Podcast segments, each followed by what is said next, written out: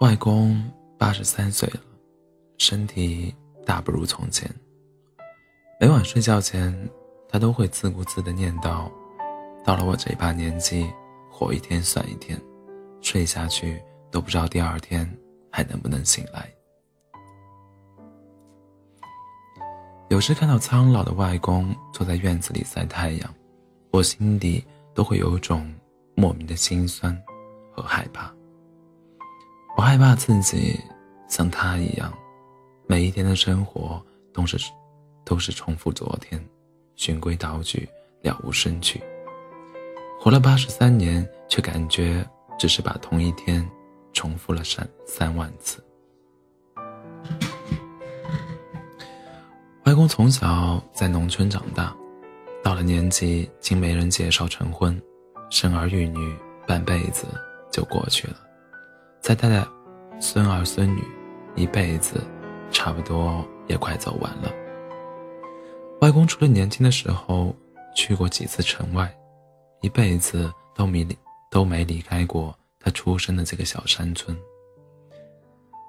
他每天的生活都在半亩方田。目所能及之处，这里对他来说太熟悉了。他可以黑灯，他可以黑夜不点灯，背着孙女去村口医生那里看病。他可以把每户人家的鸡毛蒜皮、家长里短倒背如流。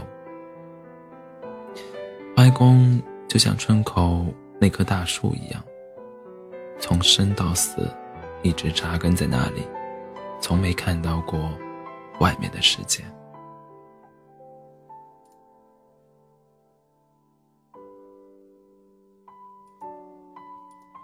外公的一生没有知己，没有老友，没有前任。他坐在院子里看小鸡啄食，看远方老屋，却从来没有因为任何的回忆而伤心落泪。我没有看到过外公翻看照片或者旧物。也没有听到他提到过年轻时候的故事。自我记事起，我看到的外公永远都是这样：日出而作，日落而息，每天在村口的那条马路上来回不知走了多少遍。我害怕我成年后的日子也是这样一日复一日的重复着单调无聊的生活。我害怕，当我老去的时候，却没有丝毫可以回忆的往事。回忆这东西，新三年，旧三年，缝缝补补又三年。人这一生，有时不就是靠着对未来的想象和过去的回忆维持生命吗？当你老了，走不动了，炉火旁打盹，却没有青春可以回忆。那该是一件多么恐怖的事情！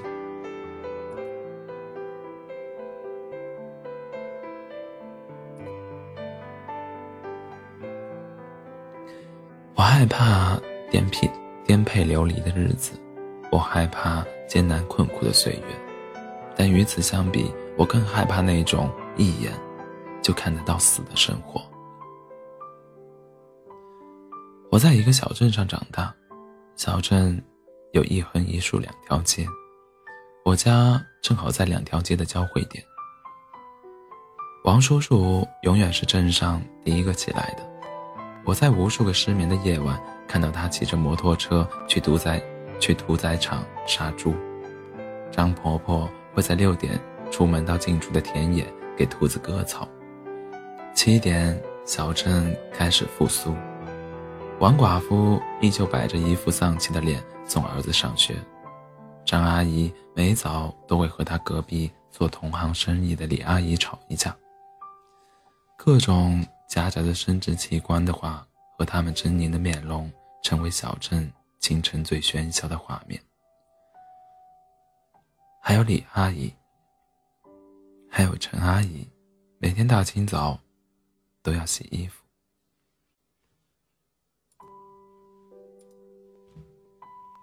然后把他已经严重变形的大红胸罩挂在阳台。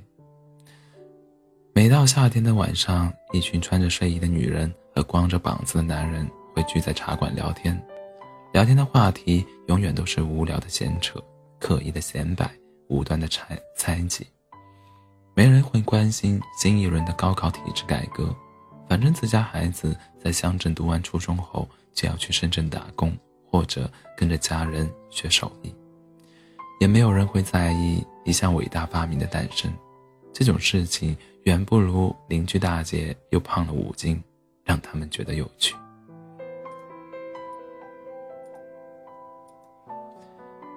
王尔德说：“所有女人都变得像他们的母亲一样，这是女人的悲剧。而这种悲剧在小地方成为常态。广场上的大妈换了一批又一批，板凳上的长舌工传了一代又一代。我隔壁阿姨家有个比我大五岁的女儿，和所有青春的少女一样，姐姐会偷偷攒钱买明星的海报，说以后。”也要嫁一个这样的男人。他对着他，他对着地理书后面的，他对着地理书后面的地图册说：“以后想去哪个城市生活？”姐姐给我说过，她不希望自己以后成为她妈妈那样，每天系着一个沾满油污的围裙，在小镇里走来走去，没有任何兴趣爱好。除了打麻将外，就喜欢打听别人的私事，搬弄是非。姐姐高考没有考上大学，去了深圳。后来听说她回到镇上开了一家理发店。再后来听说她嫁给了斜对面开锁的哥哥，生了个儿子。去年我看到她抱着孩子坐在理发店门口，她一边和一群人聊天，一边扯开衣服。露出胀大的乳房，旁若无人的给孩子喂奶。面对这群曾经比我大不了几岁的同龄人，我恍惚回到了十年前，还是这样的午后，还是类似的场景，还是同样的话题，只是当年坐在这里的，是他们的母亲。十年，什么都没改变过。他们成了他们的母亲的模样，继承了当初他们的生活方式；他们的妈妈成了他们奶奶的样子，继承了上一辈、上一辈的生活方式，一代又一代，一辈接一辈，似乎什么都没有变过。从出生到死去，你的人生早早的就被规划好。你只有沿着前人的脚印一步步的跟上去，不得有丝毫变动。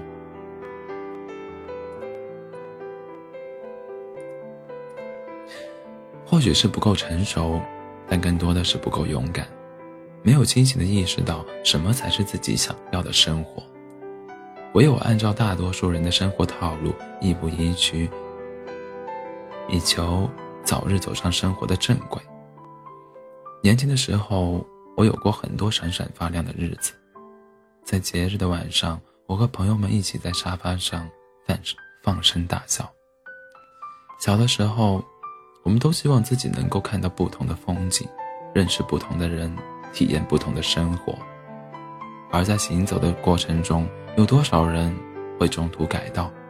有多少人会被迫掉头？又有多少人能够挨过孤独和荒凉？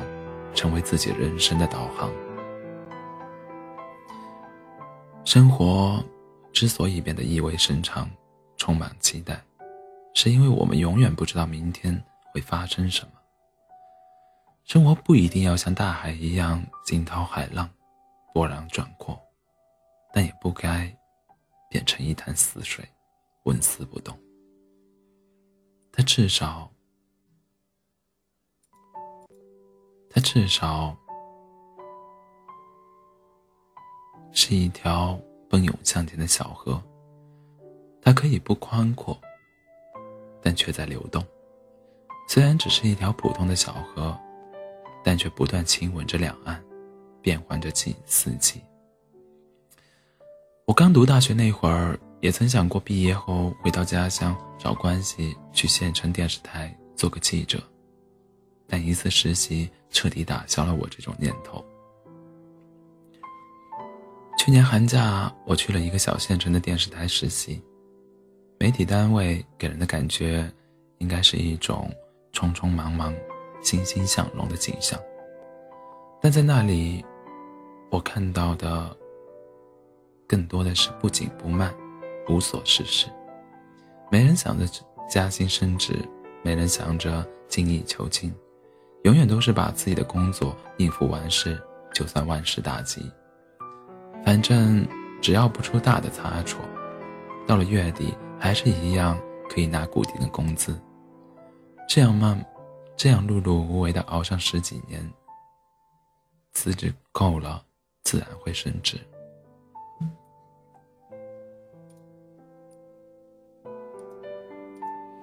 我第一天实习的时候，提前半个小时到了电视台，正在，但在正常班上，时间半小时后才有记者不慌不忙的赶来，然后不紧不慢的聊聊天，泡上奶茶，打开电脑，估摸着十点的样子才开始工作。下班时间也是习惯性的提前，台里负责播新闻的男主播总是摆着一副无聊至极、心如死灰的表情。每天上午坐在那里玩一上午的手机，然后下班吃饭，等到下午的时候开始给当天的新闻配音，然后下班回家。我看着他总是望着刷不出新内容的手机页面发呆，在播音室和制作间无聊的走来走去，有时也会摊开一张多年前的报纸，目光却没有丝毫的游离。那段时间。我做的最多的一件事情，就是看一个姐姐给新闻做后期剪辑。每天新闻画面上永远是那几张熟悉的领导面孔，每天的电视解说词都是固定套路，每天鼠标点击的菜单也是一模一样。我看着这个姐姐，似乎看到了我的未来。如果我被毕业回到家乡电视台工作，我每天的生活。就是这样。当我发现我可以猜到这个姐姐下一秒要剪掉哪个画面，当我可以顺着新闻主播的前一句说出高度吻合的下一句时，我感到前所未有的恐慌。我突然意识到，比未来更可怕的是预知，那种立马就可以预见到自己十年、二十年后的生活所带来的不安，让我担惊受怕。我害怕自己不经意间就放弃了自己想要的生活，听听从规劝，选择安稳，然后等到中年追悔莫及，感伤青春。我害怕自己在不知不觉间顺其自然，安于现状，固步自封，然后在某某个深夜突然惊醒，发现自己恍若隔世，最后只能对着空气无力的骂一句。fuck，然后倒头睡去。明天醒来，继续重复单调无聊的生活，日复一日，年复一日，年复一年，浑浑噩噩，坐吃等死。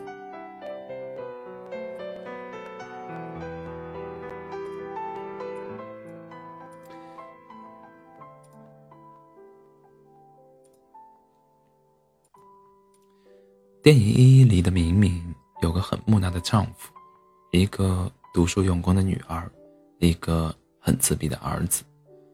她生活看上去很正常，她也一直过得很平静幸福。但有一天，她的婆婆陷入昏迷，明明必须明明必须每天和婆婆说话，帮助她苏醒。在和婆婆说话的过程中，明明突然发现自己每天的生活都一样。自己每天都是在不断重复前一天生，前一天的生活。明明突然觉得自己好像白活了，她大哭起来，不知道自己活了这么久，到底在过些什么。人总要在兜兜转转一圈后，才能认识自己。家门都没迈出去，何来的世界观？扯淡。没有迷失过自己，却说找到自我，荒谬。没有人喜欢一成不变，只是因为我们都很享受眼前的安逸，而向生活妥协。可眼前的安逸，就像慢性毒药，一点点的杀死你的青春和梦想，让你日渐平庸，趋于平庸，到最后只能自甘平庸，继续平庸。多年后，你在一张泛黄的报纸间抬起头，看着小时候的照片，只能只能无奈的感叹：黄粱一梦，二十年。如今，我们深夜饮酒，杯子碰到一起，都是梦碎的声音。大时，大时代下的小人物很难把握自己的命运，但我却不愿让自己的生活一眼就看得到尽头。我们为之努力，不是为了飞飞黄腾达、趋于群雄，而是努力让自己的生活。多一种可能，给自己的未来多一份惊喜。岁月慵懒漫长，别让未来枯燥无聊。一辈子那么长，所以我们要做一个有趣的人。